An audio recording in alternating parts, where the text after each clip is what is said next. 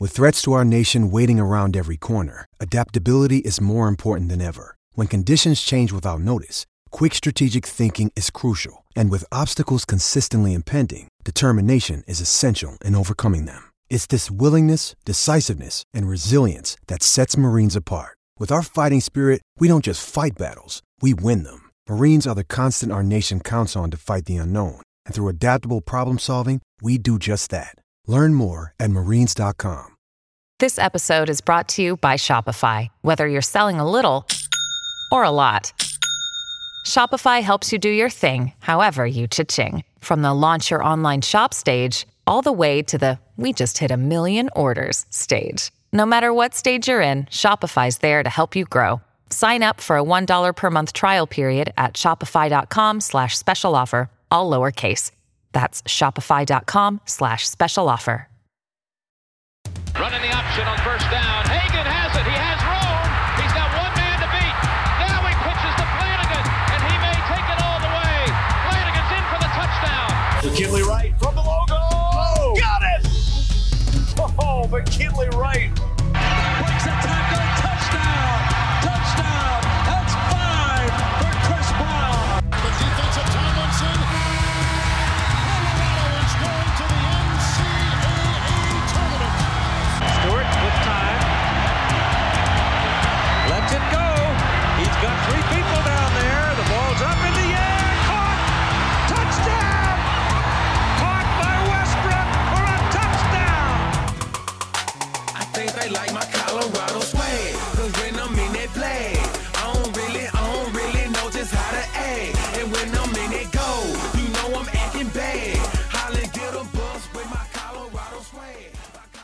Hey, I'm Henry. This is the DNVR Buffs podcast, uh, presented by Illegal Pete's.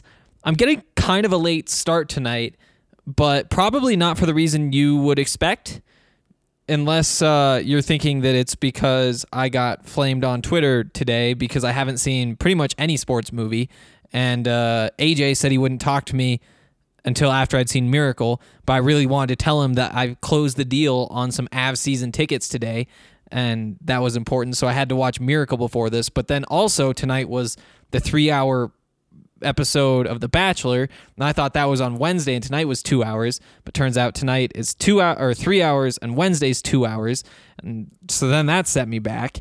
And now all of a sudden, I've just been watching TV and getting no work done because Miracle turns out to be an incredible movie. Totally lives up to the hype. Um, but yeah, if that's why you thought that I wasn't recording this until really late in the morning, then you hit the nail right on the head in a way that I typically don't on this podcast. But you're all here anyway.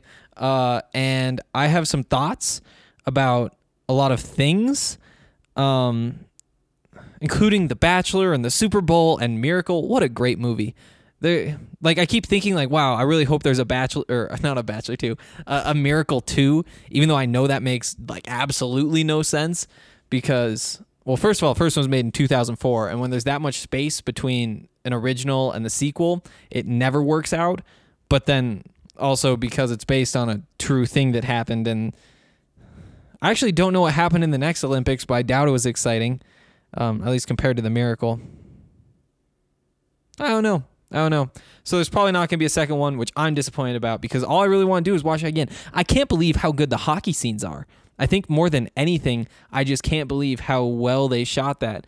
And the way they like cut it to make it feel like hockey too where not just like the physicality like the physicality is obvious like eh, that i don't know what what really got me is the way they like build and then it like stops and builds and stops just like it does in hockey where all of a sudden everything's going away and you're like oh wow this is a chance to score. But then like seven times out of ten they don't score. But that's what makes the other three times so exciting.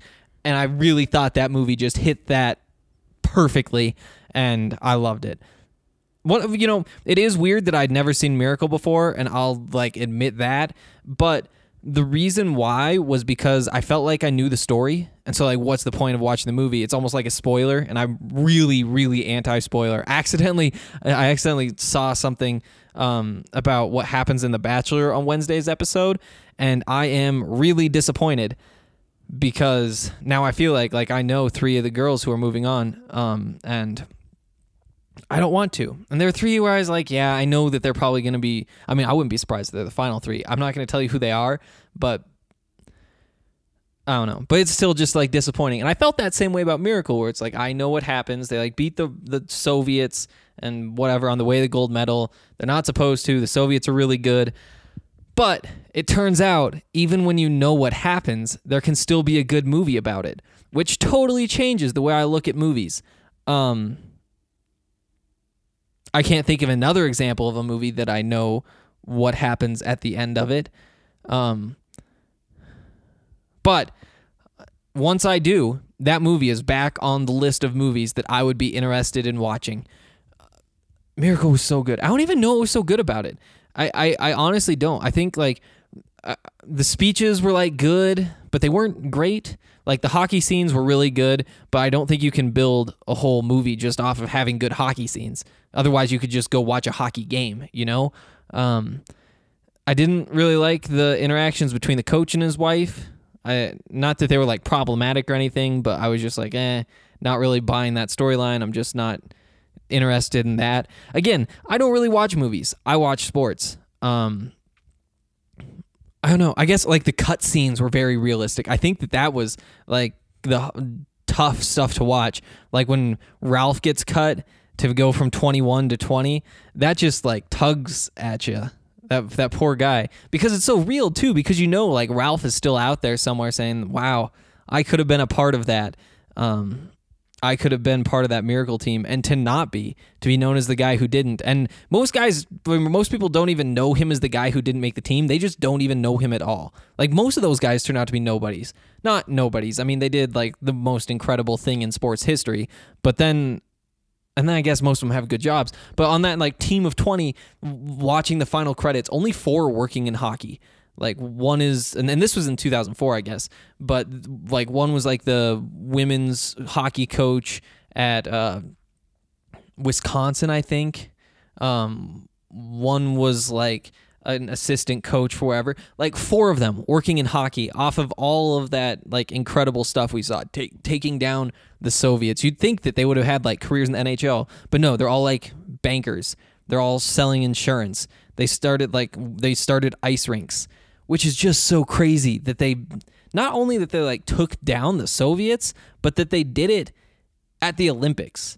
Like it wasn't just like some throwaway game. Like like you know everybody likes to talk about how uh, the U.S. women's national team a few years ago lost in like just a warm up match to one of the MLS teams U16 team or something. It's like yeah. You know what? Sometimes that stuff happens, especially in those games where people aren't really paying attention, like the friendlies. But to do it in the Olympics is insane. Again, I don't really need to tell you about that part because that's just what happened. But actually seeing it all play out and getting you all bought in, I don't know. It would have been really cool if I didn't know what happened at the end. I still think that that would be better. But again, the story is just so crazy that even knowing how it ends, like, sure, it, it works out. It does make me realize I could never be a coach. I could never cut somebody um, in those situations. Uh, I could not just make them keep running. I would feel so bad, like when there's like making them skate back and forth and back and forth. Uh, there's no way. I don't. I don't know. That is not my thing. Uh, I took a bunch of notes too. I don't even think we need the notes. I think we probably need to move on. But the accents, I took notes on the accents. Boy, does that just make it feel like hockey. And again, like I just bought my Avs season tickets today, um, and so this just made me doubly excited. And so I the reason I did is because they have like an insane deal on playoff tickets this year if you do it. But ugh, uh, it's just so good, just so good. Um, one other note, one thing I thought was interesting, um, watching him watch film of hockey. First of all, like I have never watched film of hockey. I am a very casual hockey fan. Like I like hockey. I like watching hockey a lot. I watch almost every Avs game, but I don't like look at who's like oh wow he needs to be up and you know all that kind of stuff i don't even know how to pretend to talk about it uh, but to see him do that on the black and white like flickery um, projector is just insane like it, it makes you realize like this is why sports are progressing so quickly now like you see so many changes like it's not just the analytics revolution it's the all 22 revolution where you can actually watch film on somebody. Can you imagine trying to draft a safety back then? Like you just can't see the back of the field. Like you don't know what plays you're going to get. You're going to get such a small sample size. It's so you can't like just everything everything you document has to be by hand. So if you're like, "Oh wow, he really flashed it." 322 and whatever, like it's all just written out and then you have to go back through the notes and it's all just like notebooks and you don't get to like oh, I don't know. That looks like an awful job coaching hockey. Hockey. Um, also, uh, his wife kind of hates him. Um, but again, that was just a weird storyline. And you know what they're trying to do. You you like do you have to have that tension? Like he is so he cares so much about hockey that he he can't have the family life. And who knows how much of that's real? Like some of it's always real with everybody who's involved with sports just because it is so draining and it takes so much of your time and like who you are as a person. But still I, I it just seemed kind of forced. Like with all the crazy things happening did we really need his wife to be mad at him all the time? I don't know it, does like make him a three-dimensional character I guess um this is not a miracle podcast though, so we should probably move along. Um, and we're gonna do that shortly. Uh, but uh, okay, we're not gonna have time for the Bachelor either. Here's what I'm gonna say: This is movie week at DNVR, which I personally am really excited about. We have been fighting about seating in brackets and which movies deserve to even be in the bracket and all that kind of stuff for over a month.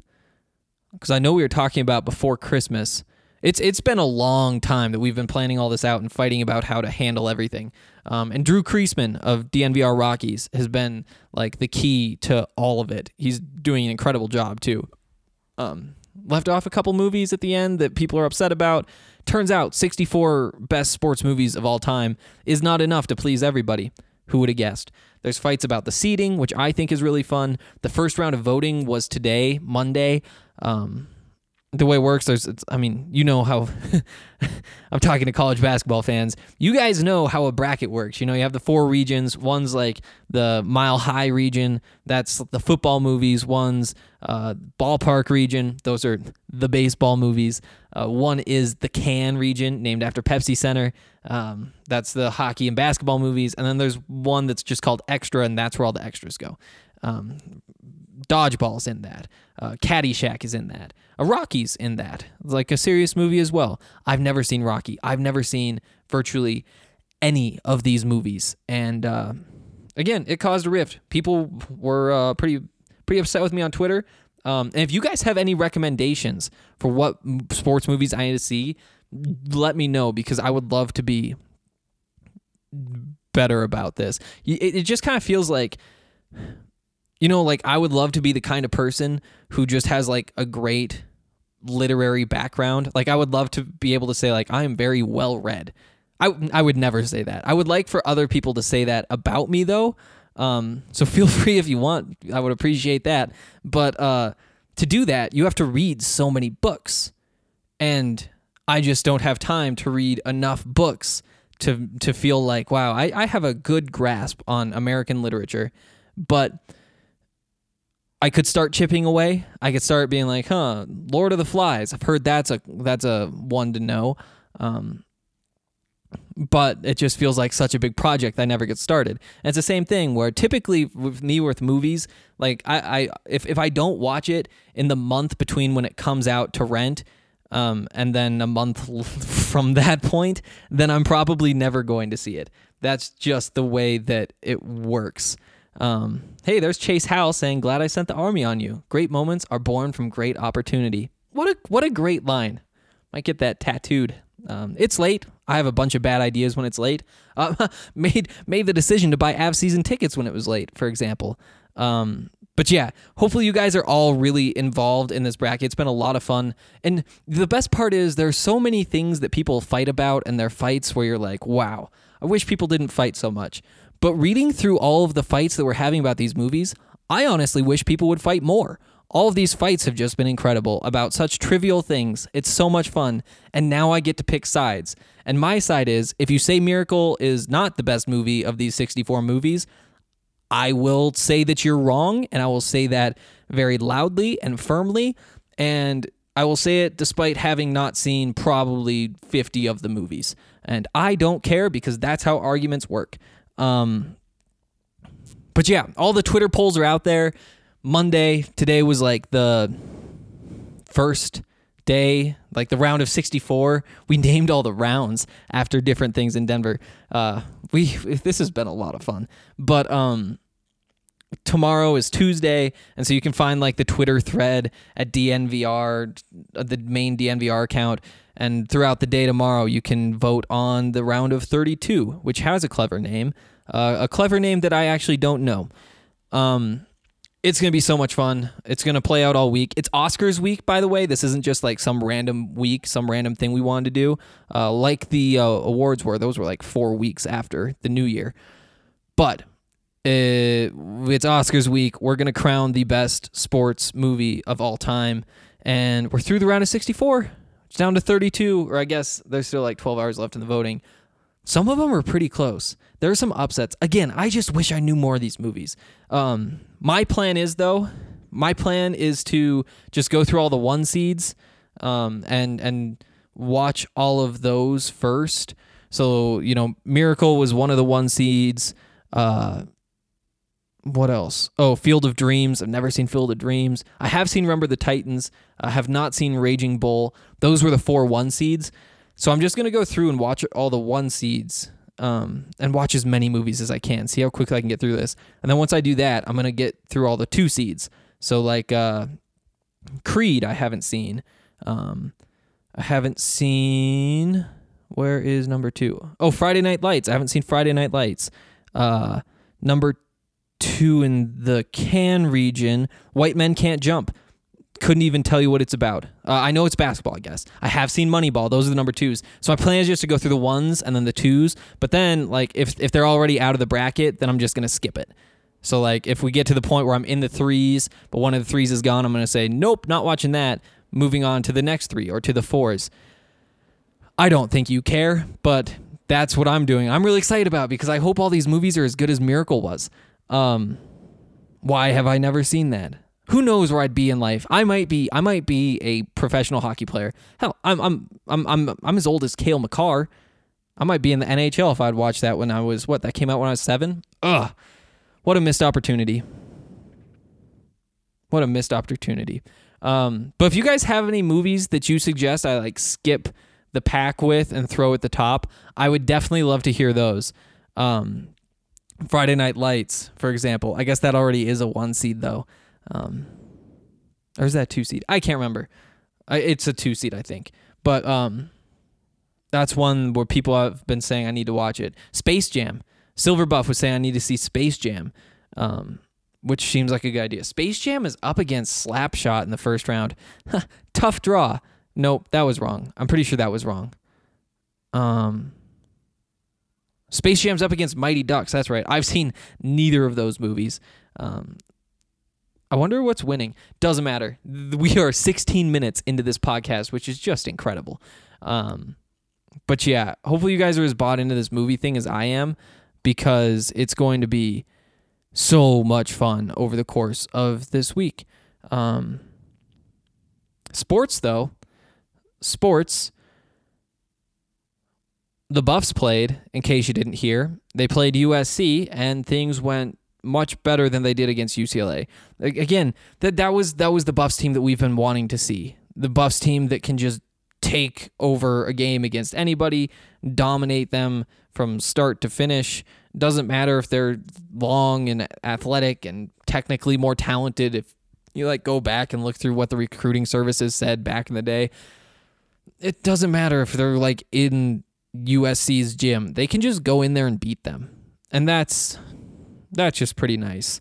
Uh, it's so easy to feel confident about the Buffs going forward after seeing something like that. And, you know that that doesn't mean that the UCLA loss doesn't mean anything, but it's it's just good to remember that this is a really good basketball team that's going to be in pretty much every game it plays and at least if it shows up. So that's that's good. That's my big takeaway there.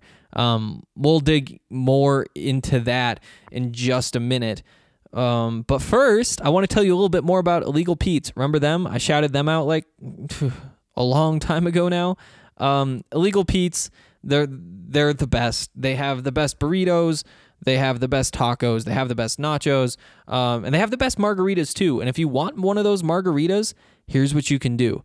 You can just uh, go to Illegal Pete's, and if it's the same day as you're going to an event, whether that's like a football game or a hockey game or a basketball game or most other games as well, um, or a concert, I wonder if uh, they might take movie tickets. I wonder if they take zoo tickets. I have a zoo membership, so it probably wouldn't work. Otherwise, I'd just be in there getting free margaritas every day.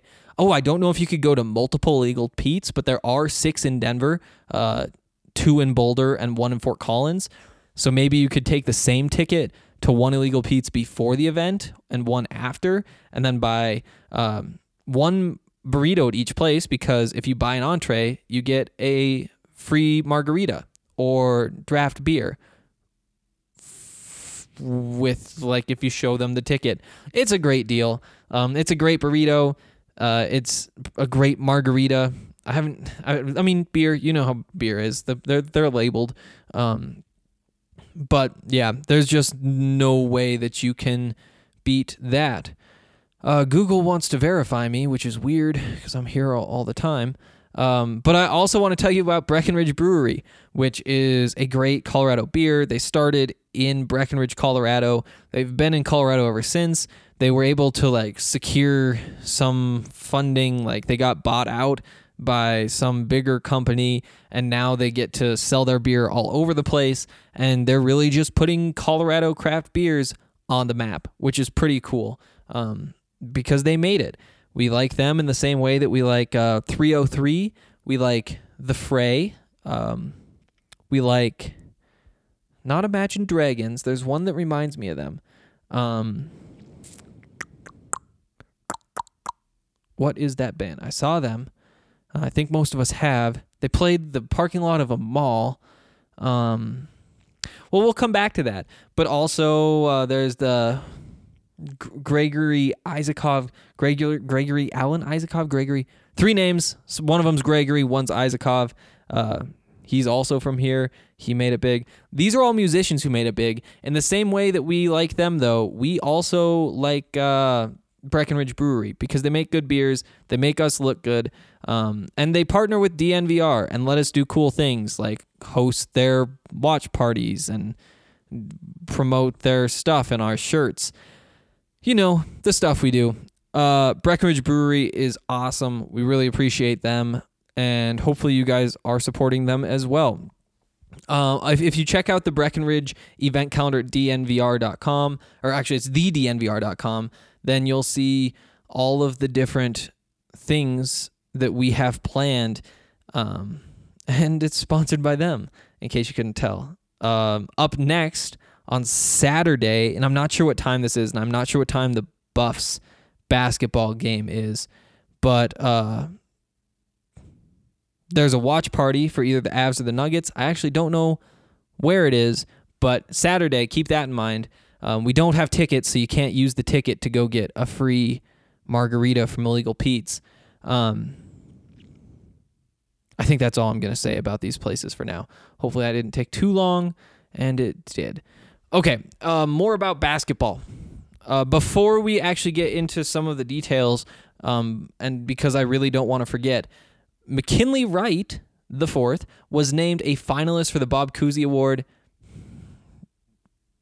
It's uh, it's not surprising given how good McKinley is. It is surprising whenever you get any sort of recognition of this level. Uh, essentially, he was told that he is a top 10 point guard in the entire country, which is pretty cool.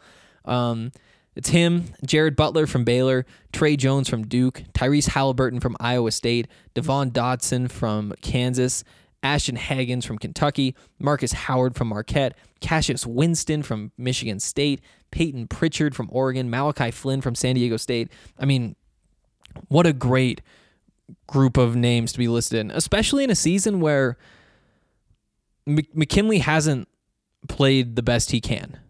and I don't think that that is unfair to say. I don't think he would disagree. I don't think any of his teammates would, and I know Tad wouldn't. Um, although it is always interesting. I do, uh, Tad loves McKinley. I, I think that that is so obvious, and and he loves all those guys. Like they wouldn't be there, they wouldn't work out if he didn't. Like you just have to have a really good relationship to spend that much time together when it's such a small team. But McKinley in particular, boy, does Tad just gush about him. At the same time, I think he'd be more than willing to say McKinley for a stretch was having way too many turnovers. His shots weren't falling enough. He couldn't figure out what pace to push. And despite all that, over the course of the season, he still played like a top 10 point guard in this country.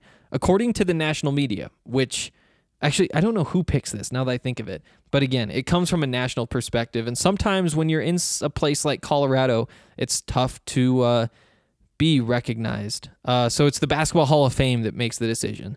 But again, He's not playing for UCLA or Kansas or Kentucky. He's playing for Colorado, and he's still getting this recognition. So impressive. Um, so happy for him more than anything. And if he finishes this season the way he is capable, then uh, who knows? Who knows? Uh, actually, then he probably goes to NBA next year, which would be really disappointing. Um, Okay, the game this weekend though, the the, the one we want to talk about, not the other one. Uh, again, just so impressed by this whole team effort. Um, and I don't know more to say. Like if if there's if there was a question in your mind going into it, the answer was whatever the most positive answer could be. Um, what did we think of Dallas Walton? Again, put up five points on two shots, only played eight minutes, even though I thought he'd play more. Um, grabbed three rebounds in that time. It's it's it's a strong performance, even if it wasn't the highest quantity, even if it wasn't what we wanted. But outside of him, everything else, except for maybe Daylen Kountz, but again, only four minutes. That's a small sample size. You can't expect too much from anybody in four minutes. Um, Michael Jordan could have checked into that game for four minutes and put up a blank stat line. Um, but yeah, pretty much everybody was close to 50% from the field.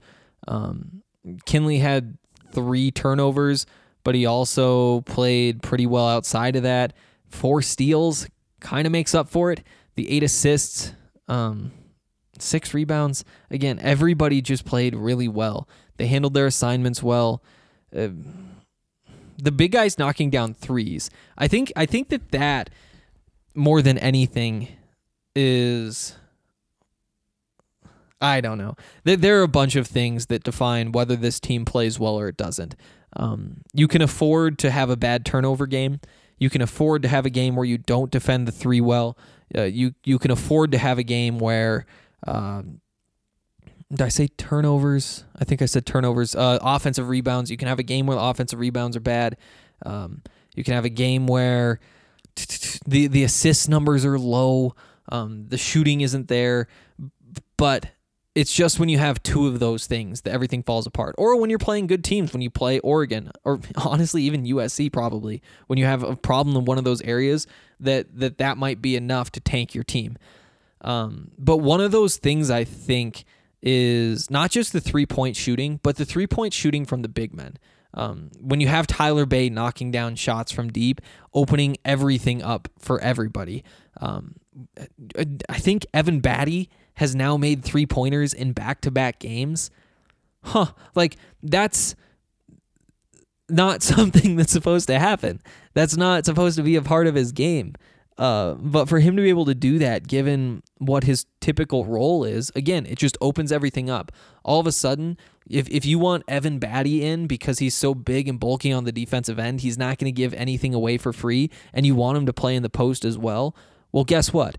You can do those things and at the same time have him sit at the three point line and clear the paint for McKinley Wright to drive or for Tyler Bey to try to get to the rim. D'Shawn Schwartz was trying to get to the rim and guess what? It worked because that guy is a great basketball player. He just doesn't always play like it, which sounds like a little bit contradictory, but it's really not. Like that's what it is. Sometimes he plays like himself, sometimes he plays like a, a worse basketball player than he is.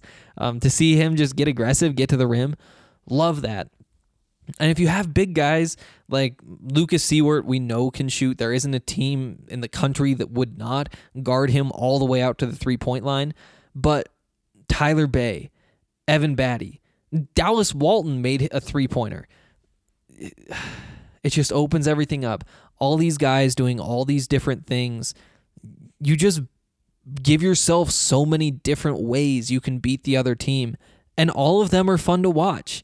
You know, if they want to get bulky and play inside, if they want to just whip the ball around a lot until it gets the open guy, if they want to clear out the paint and let everybody put their head down and get to the rim, um, they just have so many options. And that was just on display uh, against USC. That they can do whatever they want when they're clicking to a lot of teams. Maybe not the 10, 15 best of the 300 and whatever teams in the country, but uh, for the other 300 and whatever minus 10 or 15, yup, they can just handle them. Um, it's it's just been a joy to watch.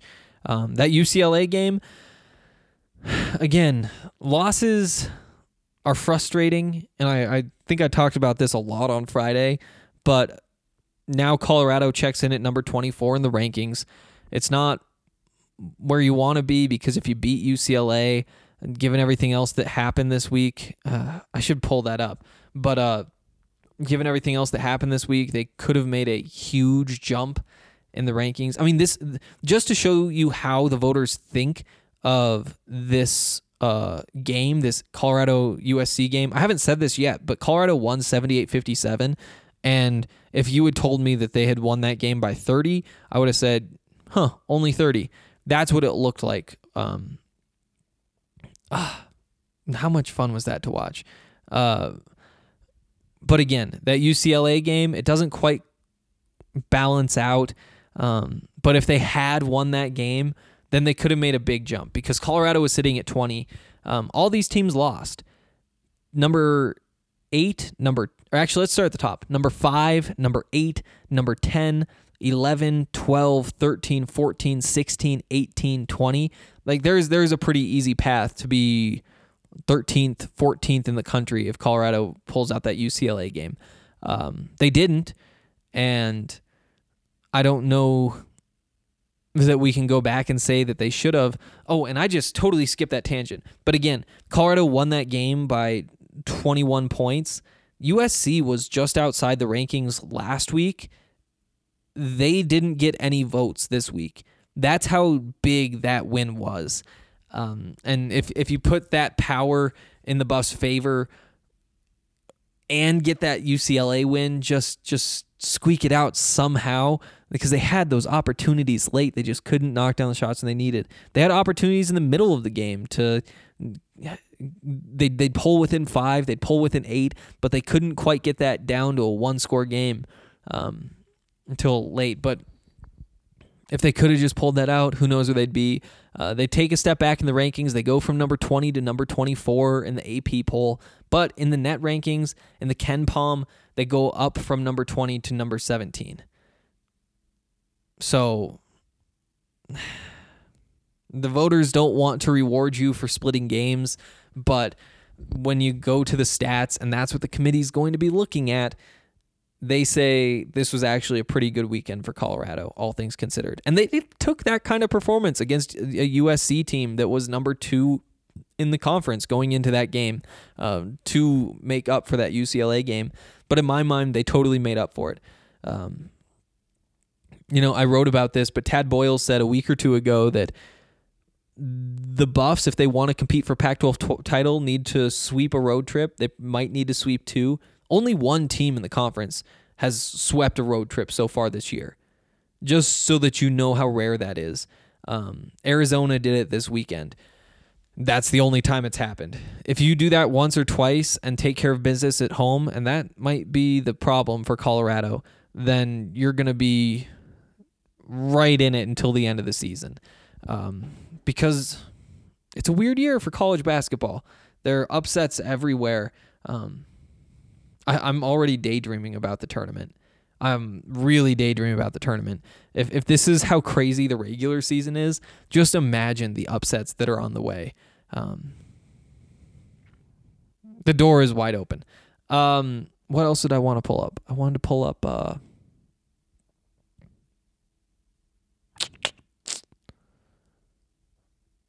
oh, maybe it was just the standings. Oh, I have the standings. I just wrote those out. Um, okay. So the way it stacks up now, though, uh, Oregon is six and two. No, they aren't. No, they are not. Um, there we go. Oregon is seven and three. Colorado is six and three. USC is also six and three. Stanford five and three. Arizona five and three. And Arizona is getting really hot. Uh, UCLA five and four, and then you have Arizona State, Cal at four and four. So Colorado is right in the mix, and they take on Cal on Thursday. Uh, again, Cal's at four and four right now, and then on Saturday they'll play Stanford five and three. Uh, started 4 0 in conference play, 1 and 3 since. You win both of those. Oregon only has the one game uh, against Oregon State uh, at Oregon State. So you never know in those rivalry games. Weird things can happen, especially when the the better team by far is on the road. Uh, but you know, if if Colorado just wins their two games, worst that happens is they're tied with Oregon in the conference standings and they have the tiebreaker. Um, if Oregon loses, or I guess USC could potentially be tied with them too, but again, they'd have the tiebreaker, and uh, USC plays Arizona this week at Arizona. Uh, and as the Buffs know, not not an easy place to go steal a win. So this is a take care of business week. You take care of business, and all of a sudden you're back right where you want to be. Uh, good chance you're at the top of the Pac-12 standings. Uh, going into a game against Oregon that's going to be massive uh, the weekend after. Um, you know, I was talking about this on Friday's podcast, but a lot of the way this works is that you build your way up and then or for the buffs in particular they they they get some momentum and then they blow it. And then they have to they, they kind of their backs up against the wall like they did in this usc game. They lose this that usc game then things are starting to get scary, especially because of how many teams there are that are just above 500 or or even at 500. Um, potential is there to get into some really scary territory, but when their backs are up against the wall, they took care of business, and now if they take care of business again, then they can build just a little bit of breathing room so that if they don't pull the road sweep against Oregon and against Oregon State, a really tough road trip um, Colorado already lost to Oregon State, of course. Um, Oregon is ranked 14th in the country now, I believe. Those aren't easy games by any means, even if Oregon State is second to last in the Pac 12, I think, at the moment. When that doesn't go well, then all of a sudden that's your little lump that you take so that you're right back in that like first place pack and not just like a clear first place team. Um, and then you got to take care of business the next week. And it's just these cycles.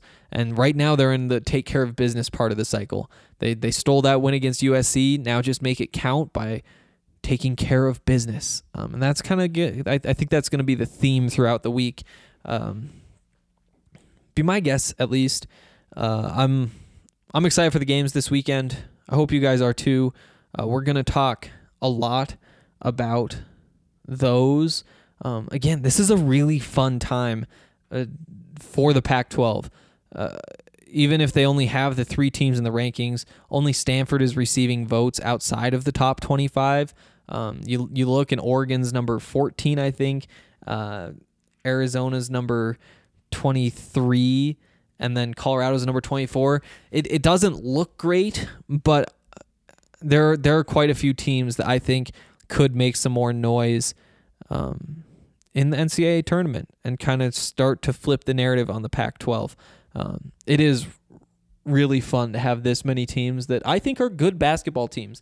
They might not be the great teams, they, they might not be NCAA title favorites in the Pac 12, but I, th- I think they go five, six deep of good, fun basketball teams, and it's going to be a dogfight to get into, you know, the, the top four to get a bye and to get that number one seed by winning the regular season. Uh, so we're going to be talking a lot about that kind of stuff. Uh, what games to be watching, um, what to expect from these teams. Uh, I don't know. It's it's kind of come along. I think we're what 40 days, 42 days maybe. No, less than that. We're like 38, 39 days from the start of the Pac-12 tournament. Um, yeah, just weird that basketball season's already coming to the to a close. And then spring football is going to be right around the corner, and baseball. Pitchers and catchers report next week. This week maybe. No, I think it's next week. It's just crazy. Um, especially when it's 20 degrees outside. Okay. Uh before we get into questions, I think we do have a couple backed up because I have not done a good job reading those because I just assume nobody wants to talk to me anymore. Um, hopefully, by throwing out there that I am not doing well watching movies, you guys can uh, tell me what I need to see, um, or even just fight about what's going on in that bracket. I again, there are a lot of things that we fight about that are kind of stupid. Fighting about movies, fighting about sports, that's fun stuff. That's stuff that I'm here for, and I I pr- promote being mean about it. Um. Yeah, but before we get into the questions, uh, I'm gonna let RK tell you about our great friends at the Blake Street Tavern. What's up, guys? Ryan Koenigsberg here, and I gotta tell you about the Blake Street Tavern. It's my favorite sports bar in town, as evidenced by the fact that we had our fantasy draft there. It's where I watched Super Bowl 48. It's where I watched CU win a Pac 12 basketball championship back in the day. Uh, it's the place to be for any sporting event. It's the biggest bar in town. I always joke you could land a 747 in there. It was named the National Sports Bar of the Year in 2017 by Nightclub and Bar Magazine. It wins Best Sports Bar in Denver seemingly every year from Westword. Anyone else that's voting, it's the place to be. Uh, they've got great specials, and the food is out of this world. I recommend the nachos, the green chili fries, uh, the buffalo chicken wrap, you name it, they've got it. And the location is perfect, just two blocks north of Coors Field, and they have parking. So go check out the Blake Street Tavern. Okay, so we actually have one comment. I lied about being backed up, but it's a comment from uh, I think Wednesday, because Thursday was the draft pod, and then Friday I didn't get to it, and so now it's been days. Uh, but here's the question from our guy B Mixer: You need to get tighter pen- pants next time you're live on air. What a great point. See, we love to fight about my clothes at DNVR. I think uh, where it starts is that there are just so many different styles. And I asked Ryan, what am I supposed to wear to that the DNVR awards? And he said, literally the nicest thing you own.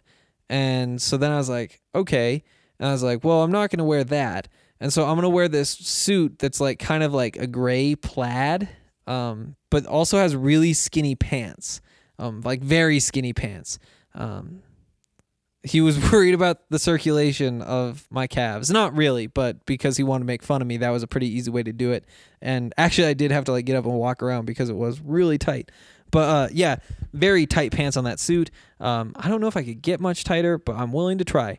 Uh, I think while in-state recruiting looks good, these are the type of players in-state CU has been getting.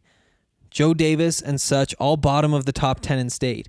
To me, it will change when CU starts getting the ones in the top five that have serious offers, such as Michigan, Ohio State, and such. Uh, gotta win first, though. Penry is interested in me as I do not see him as the same caliber as Brendan Rice and and etc. Um, yeah, I think that those are good takes. You know, they, the, uh, yeah, and that's a lot of kind of what I was saying.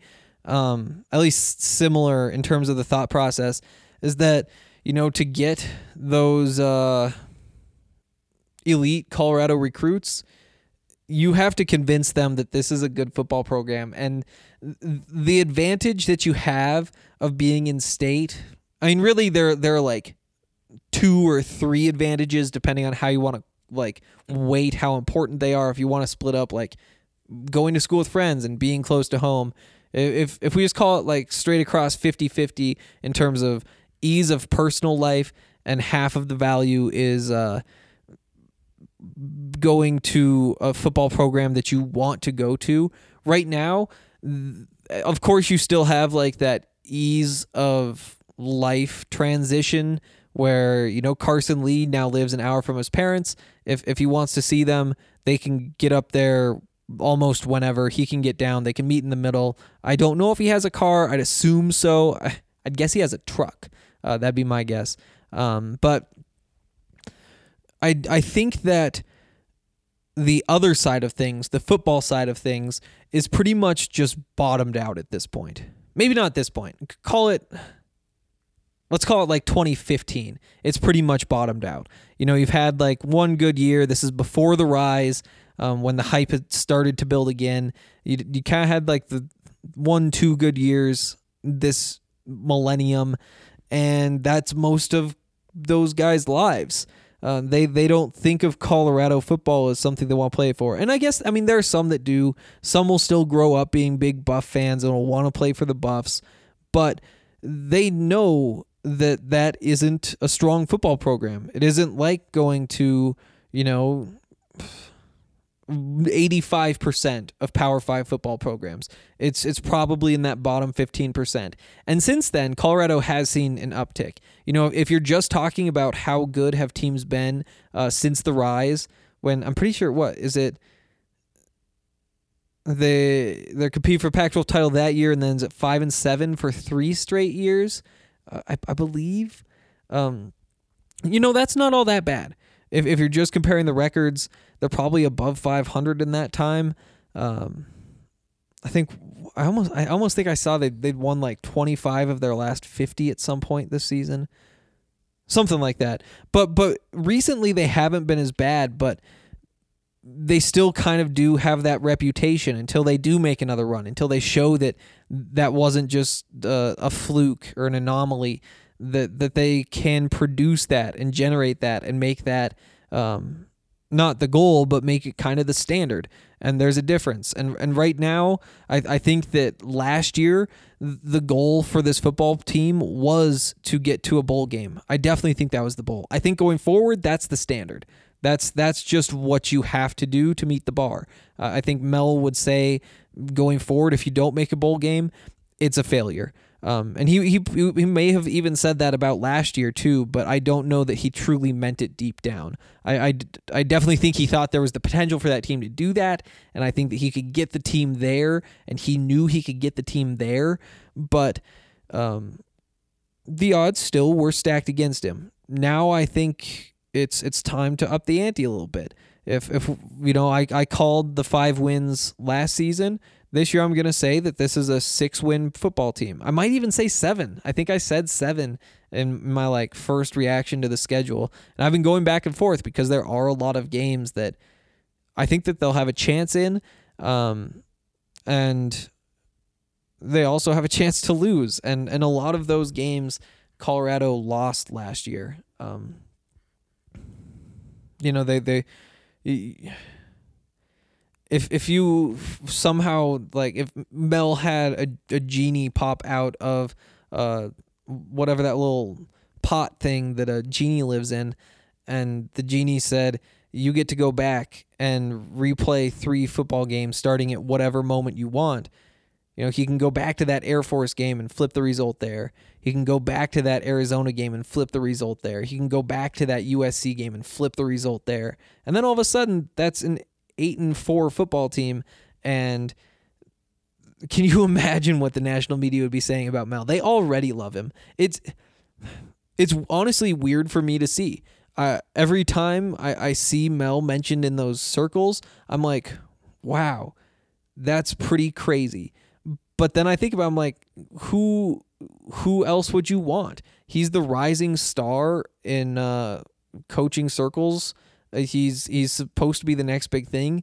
Um, outsiders are looking at this as you know what this is the next step. He's he's checked every single box. Some of them he's checked twice. You know, he's been NFL defensive coordinator at multiple different teams, not because he didn't do well, but because that's just what he did. He wanted to hammer home all of that different stuff.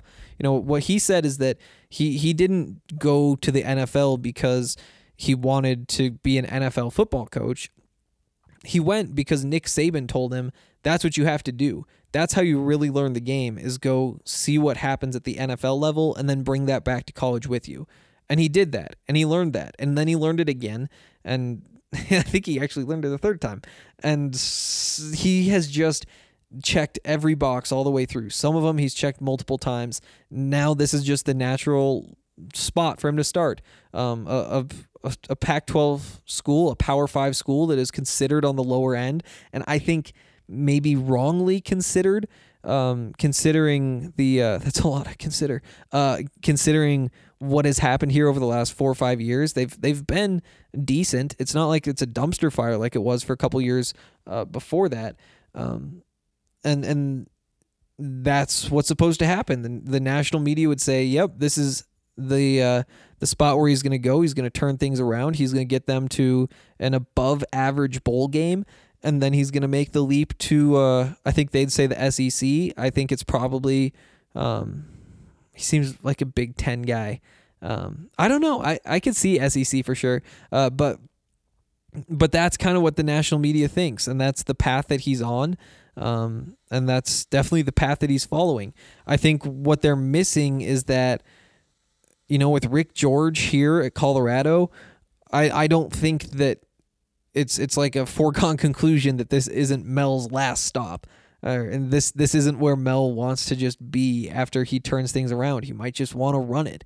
Um, again, that's a ways down the line, uh, but but that's kind of where he's at. And I also think that this is a great spot for him because uh, they they already have that five and seven base laid. And, and because the national perspective of Colorado is, oh, Colorado, they probably win three games a year. Um, that that means that he uh, when he gets them to eight wins, it's going to feel like he did more than he actually did. Um, for people who weren't really paying attention, um, and and that also makes it a very good opportunity for him. The point is, and I'm not sure how exactly I got onto th- this tangent. It is 1:30 in the morning. Luckily, I don't have to be up early tomorrow. I probably will wake up early and watch more sports movies, but uh you know with in-state recruiting, guys have to grow up buff fans. That that's how you keep the 4-star, 5 stars that are leaving Colorado um you you win. You you make them fall in love with the buffs when they're 3 years old and when their options are I can go to uh you know, Alabama or Clemson. I have offers there and I can compete for playing time for three years and play the fourth year uh, and then start my fifth year and probably be in the national championship conversation. Or I can go to Colorado and I can probably start my second or third year because that's how talented I am. And we'll be competing for a Pac 12 title every year. And you know what? If things go well, maybe we are competing for a national title. That path is on the table. That's that's all you really need. You just need guys to think that year in and year out, your your goal is a Pac 12 title. And I, th- I think that Colorado is on that track in the way that last year their goal was a bowl game. Now the standard is a bowl game and and the goal is to get to the eight wins. To I think the eight's probably the goal. They if if six was the goal last year, I think eight's the goal this year, and that might sound crazy considering all that they lost. You know, Viska's gone, uh, Steven Montez is gone, but this is a defensive football team. This is a football team that's built in the trenches, and you look at this group of running backs it's going to have. You look at the quarterback. If if Brendan Lewis turns out to be the guy uh, that that it's going to have, a, a runner, a dual threat adds so much. This offensive line, I think, is going to take a step forward despite losing Tim Lynott, despite losing Arlington Hambright. Um, they have young, talented guys. I think William Sherman is a candidate to declare for the draft after his junior year this year. I think that's totally on the table. You, lose Viska, uh, a first round pick. Will Sherman might turn out to be a second round pick after this season. Um, I would not be surprised to see that out of him. Uh, he just seems like that type. You watch him play, and he can be pretty dominant. Uh, you look at the trenches on the other side. Boy, does that look great. Uh, you know, you don't know what exactly you're getting out of Jason Harris as a freshman. You, you don't know whether Antonio Alfano's waiver is going to clear. But but if things break right, all of a sudden you are beating virtually every team you face in the trenches. Maybe not Oregon, maybe not Utah, depending on what they look like next year. But the rest of the Pac 12, I'd feel pretty confident against up front. Um, and that sets you up to be in good position. You, look at the linebackers in that defense. Uh, Nate Landman, I've said before, um, I think he's going to be the best, at the worst, a top three linebacker in the Pac 12. Uh, next to him, you have guys with some experience. Um, John Van Diest could take a step. Akil Jones, Marvin Ham, the young guy. Uh, I like Mr. Williams. I don't think he'll be ready. Uh, you have the transfer who I think fits in well right there. Might be a star, but we'll, we'll see how that goes. Um, I like that group. Um, you look at the secondary. Uh, you don't know about the safeties. Trey Udoffia is transferring. In case you guys didn't pick up on that, that was over the weekend. Uh, or he's not transferring. He's graduating, um, and he isn't coming back for his redshirt senior year. But the cornerbacks, that young group, more developed. I, th- I think they could be making some plays outside, putting the offense in good situations.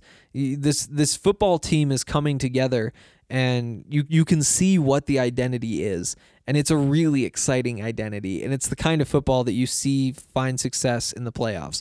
I mean, I, I know that the, the Chiefs just won the Super Bowl by not doing this, but that team is just special. That offense is just special, and they're it's rare that you have a team like that. You know, on the other side, you see, um, you know, the Titans who made it to the AFC Championship game because they had that strong running game. They could run over everybody, and their defense could do enough to let that shine. The defense made the offense opposing offense work, even though it wasn't all that good of a defense. You look at what the 49ers did running the ball, playing good defense, winning in the trenches every single time.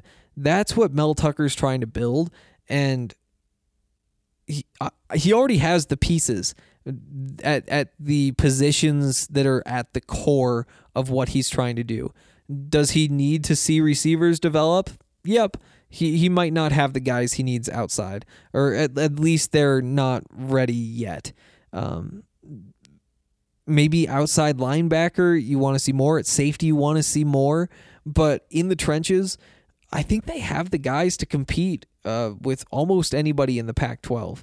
Um, and that means if you get a couple bounces, then you are competing. You know, you get Oregon at home, uh, plus second year in the scheme.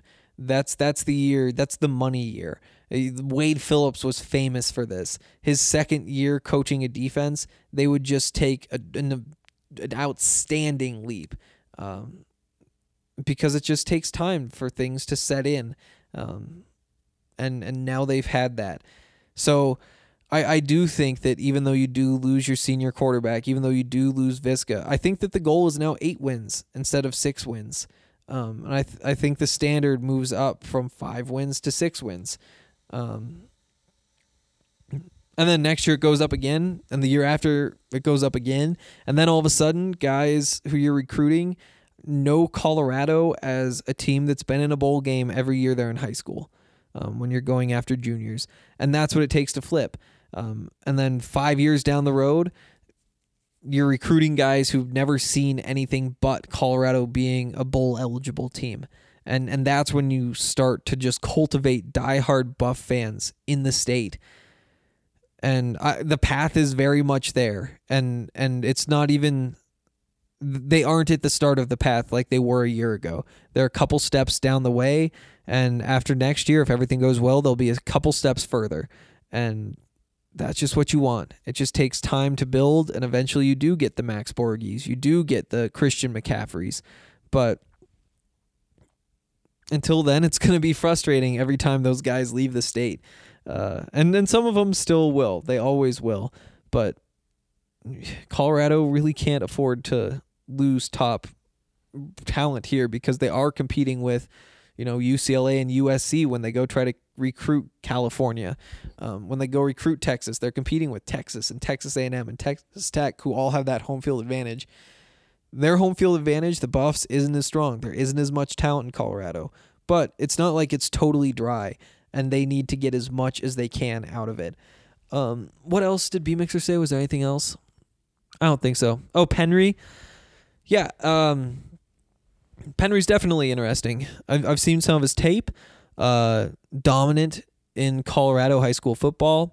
Uh, I think that he will be a contributor for the Buffs. Um, Brendan Rice, on the other hand, is a guy who you say, hey, he's going to get a shot in the NFL.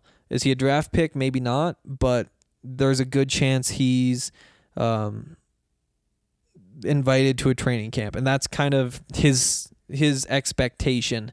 Um, that's what you should see from him, given how talented he is and where he's been recruited.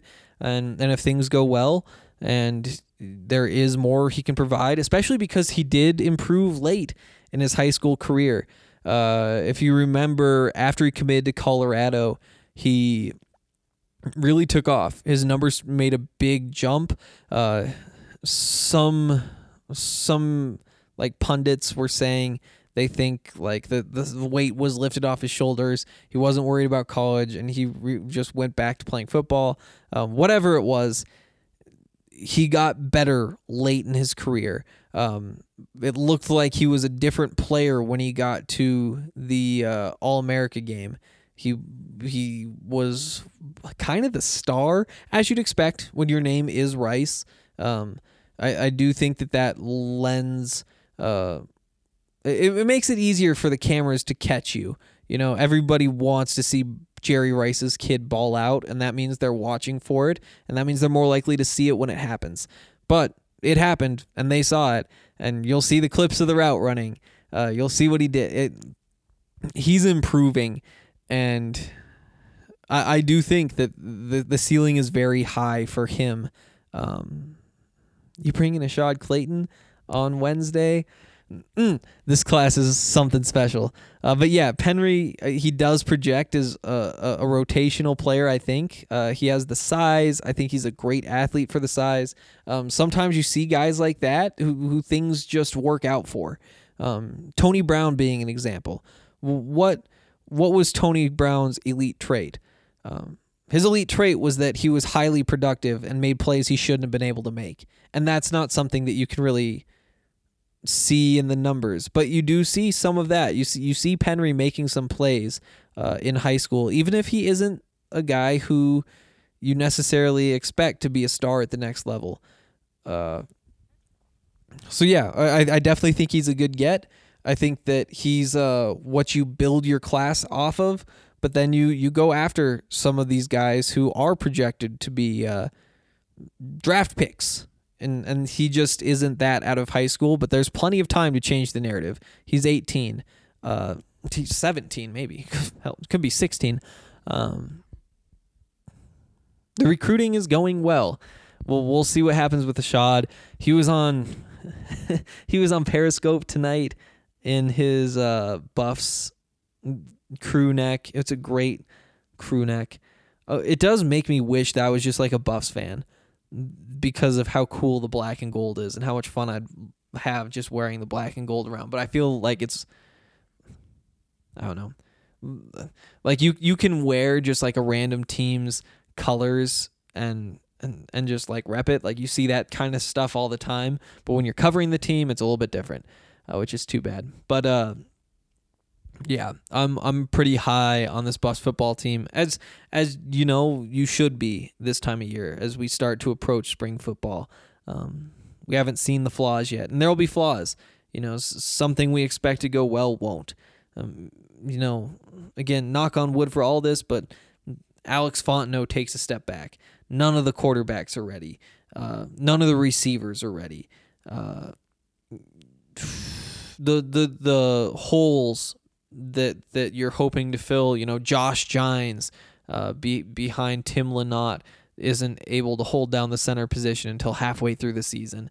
The the waiver doesn't clear. Like all, all of these little things could pop up. Like, knock on wood, injuries, but where things stand right now, I'm optimistic. Um, typically, I am optimistic though, so keep that in mind. Uh, I don't know. I'm excited for football season. I'm really excited for football season. Are we watching the XFL? Is that a thing we're doing? Um, I I honestly haven't really heard if football people are actually tuning into that and it's going to be something we talk about and care about.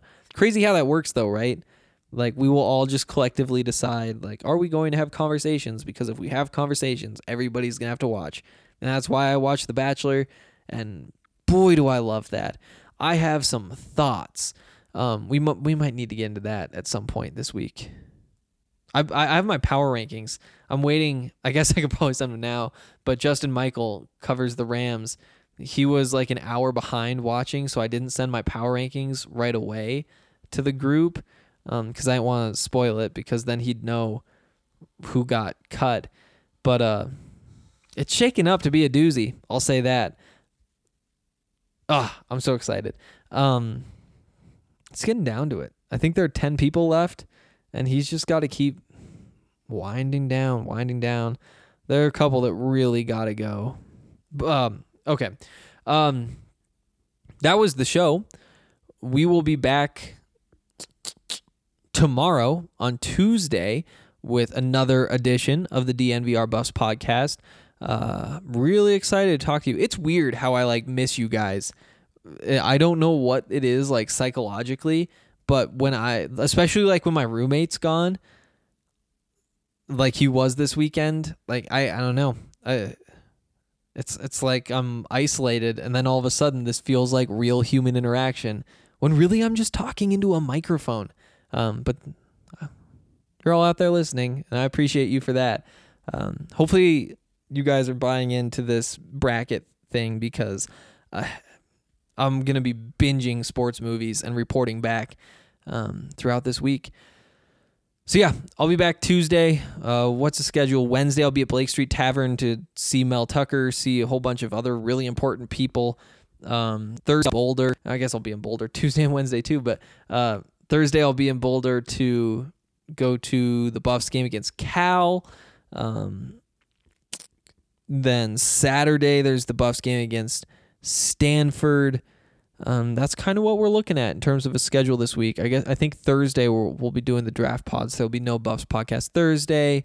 Um, yeah, pretty normal schedule. Um, I'll talk to you guys tomorrow. Leave leave some questions or your thoughts on movies or whatever. Appreciate those. Bye.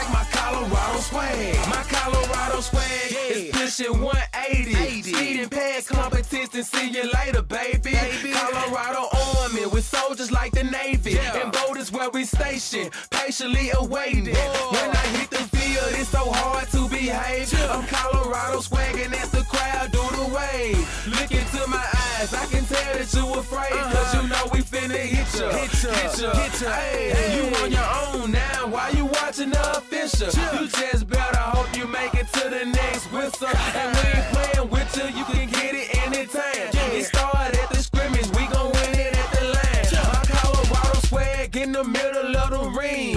Throwing blows, knocking down team after team. They like my Colorado swag. Cause when I'm in that flag, I don't really, I don't really know just how to act. And when I'm in that gold, you know I'm acting bad. Holly get a bus with my Colorado swag. My Colorado swag, my Colorado swag. I think they like, I think they like my Colorado swag. My Colorado swag, my Colorado swag. Might not swear, I think they like my Colorado swag. Have you ever seen around? Nah, I'm Colorado. Buffalo is what I